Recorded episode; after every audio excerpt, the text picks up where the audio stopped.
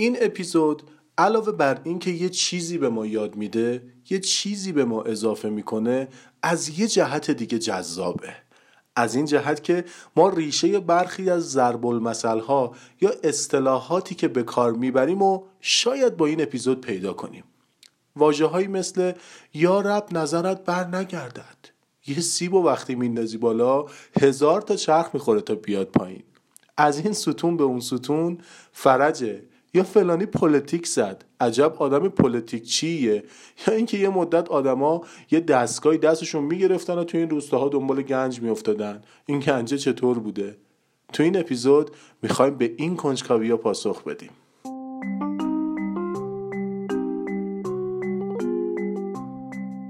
چیزی که پیش روی شماست اپیزود دوم فصل دوم پادکست اچ پلاسه قبل از شروع اپیزود از همه بزرگوارانی که ما رو در اپهای پادگیر دنبال می‌کنن و کسایی که از ما حمایت کردند و اسپانسر فصل دوم ما شدن تشکر می‌کنم. واقعا دمتون گرم. این حمایت های شما بسیار برای ما ارزشمند و معنا داره و از همه علاقمندانی که دوست دارن به صورت داوطلبانه و اختیاری ما رو حمایت کنن دعوت می‌کنم از طریق دایرکت صفحه اینستاگرام ما به آدرس hplus.podcast مراجعه و با ما در ارتباط باشن.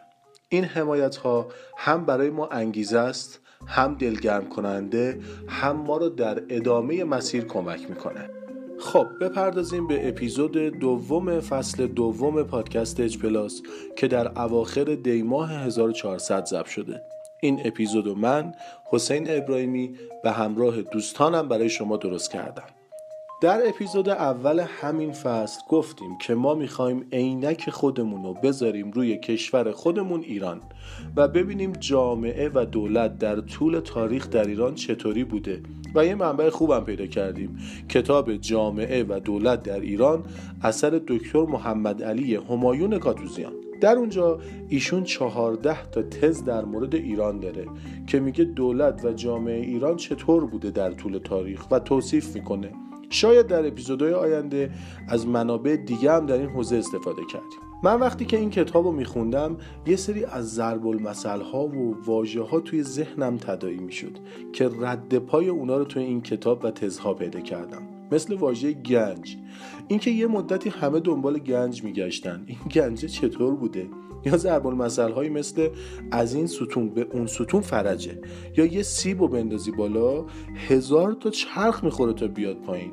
یا واژه مثل پلیتیک شنیدی توی زبان پارسی میگن که یارو پلیتیک زد. این واژه چطور وارد ادبیات ما شد؟ بریم ببینیم همایون کاتوزیان جامعه و دولت ایران رو چطور می‌بینه. در تز اول گفتیم که در طول تاریخ جامعه و دولت ایران استبدادی بوده. بعضیا به ما پیام دادن که ای کاش این تزار یه مقدار بیشتر توضیح می‌دادید. الان در این اپیزود می‌خوایم یکم مفصل تر بهش بپردازیم. وقتی که میگیم جامعه و دولت استبدادی بوده یعنی همه چیز در اختیار شاه بوده. شاه سایه خدا بر روی زمین بوده زل الله یه نکته جالبی هم بود که اینجا من یاد مصرع یا رب نظرت بر نگردد یاد این افتادم. در گذشته اعتقاد بر این بوده که شاه سایه خدا بر روی زمین بوده.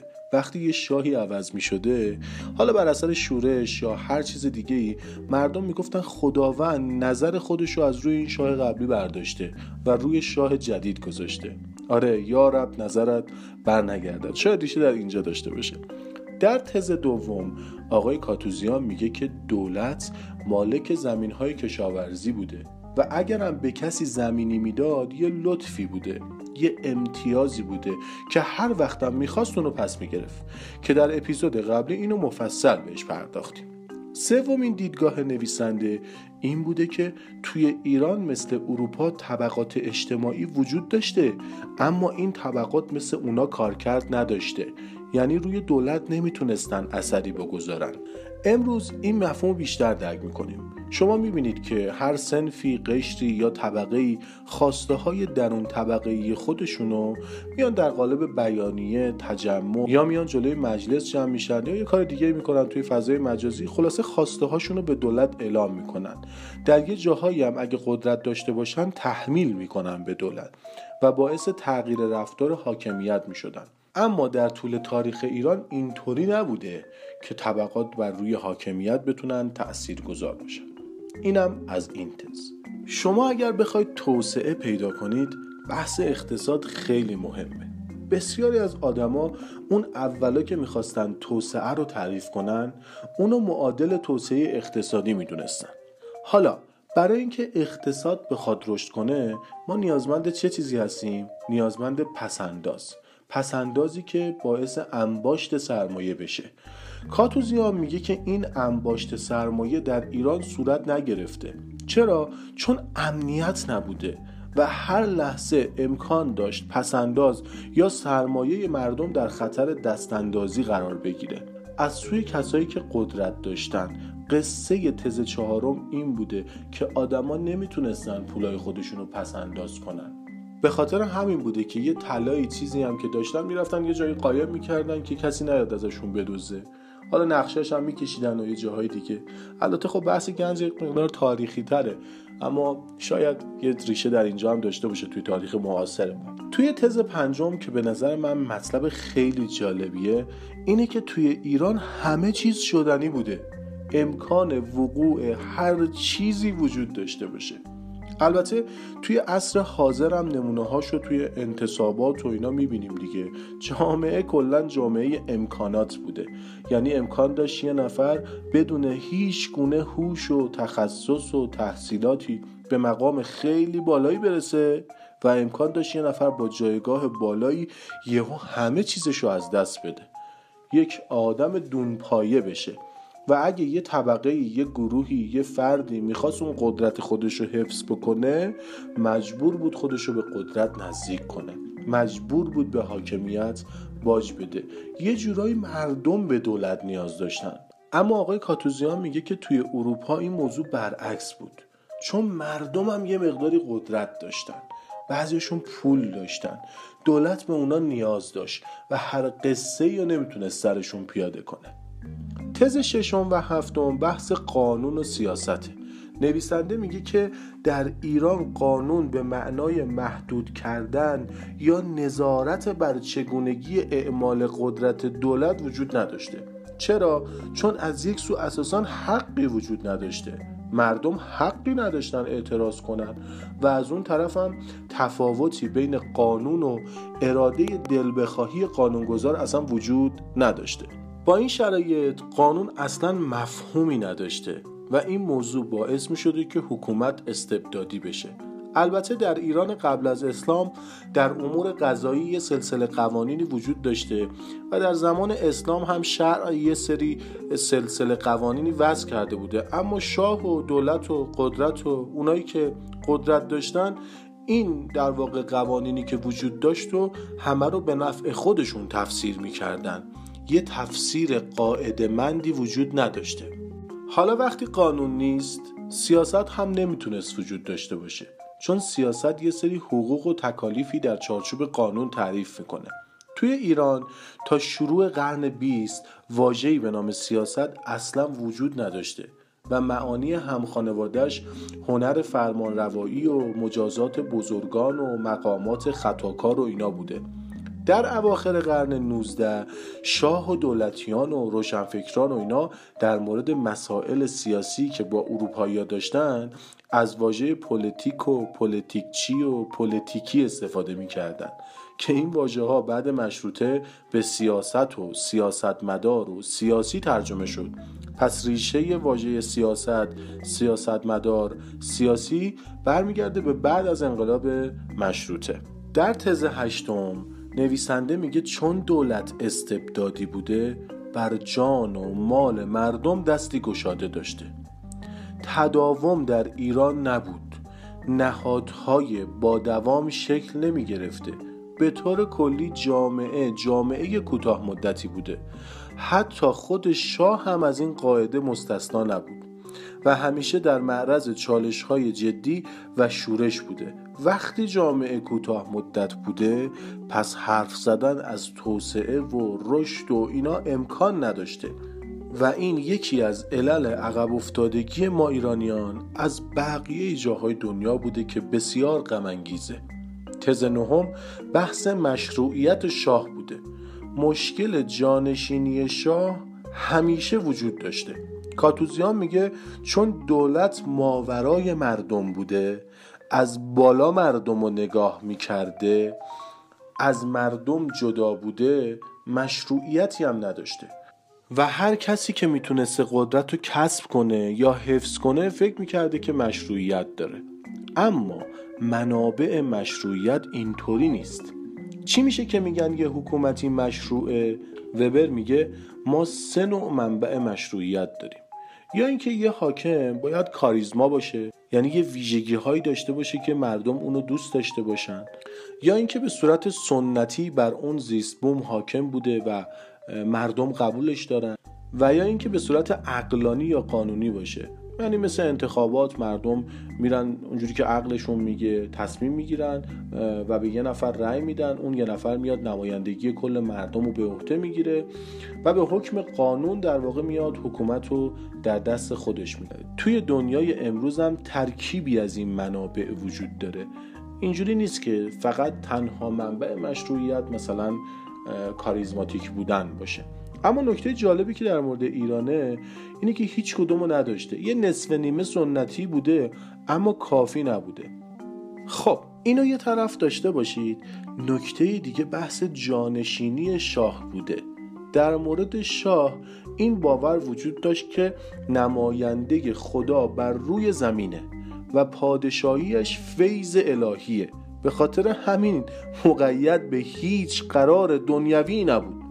خب از اون طرف فقدان مشروعیت از این طرف هم باور فرح ایزدی و فیض الهی و اینا و نماینده خدا بودن شاه باعث می شد که اصلا کسی جرأت نکنه بگه فلانی جانشین شاهه. قاعده مشخصی برای تعیین جانشینی شاه وجود نداشت و همه در پی اون بودن که یه جورایی شاه و زمین بزنن و قدرت رو در دست بگیرن و سایه خدا بیاد بر روی اونا. تز دهم منو یاد این اصطلاحه انداخت. فلانی رفته بست نشسته تا به خواسته خودش برسه. شنیدید؟ قدیما مثلا می‌رفتن حرم شاه عبدالعظیم یا یه مکان مقدس بست میشستن تا یکی بیاد به خواستشون رسیدگی کنه. یعنی از همه جا که ناامید می‌شدن این کارو می‌کردن. چرا این کارو می‌کردن که دیده بشن؟ دستگاه قضایی مستقلی وجود نداشته که به این دعاوی رسیدگی بکنه. و یه سنت هایی هم به خاطر همین به وجود اومد. سنت هایی مثل میانجیگری و بسنشینی و اینا. وقتی دو نفر دعوا می‌کردن حالا زن و شوهر بودن یا هر رابطه دیگه ای که داشتن یه سری بزرگ فامیل یا یه روحانی بلند مرتبه همه جمع می‌شدن. آقا چی شده که دعوا کردید؟ بیایید با همدیگه آشتی باشید و کت خدا منشی و این حرفا. چون دستگاه قضایی مستقل و درست و حسابی وجود نداشته که مردم برن بگن آقا ما از این شاکی هستیم. این حق ما رو خورده. همینجور سنتی قضیه رو حل می‌کردن. تز یازدهم هم تز خیلی جالبیه. توی ایران چون شاه مشروعیت و پایگاه اجتماعی نداشت همیشه در معرض کودتاه درباری و شورش های مردمی و یا حجوم خارجی بود. انقلاب می‌شد و از تخت می اومد پایین و همیشه یه تقابلی بین مردم و دولت وجود داشته. مردم همیشه با دولت می‌گفتن این دولت رو ما قبول نداریم. یه تقابلی بین مردم و دولت وجود داشته. تز دوازدهم آقای کاتوزیانم از اون چیزای معروفه.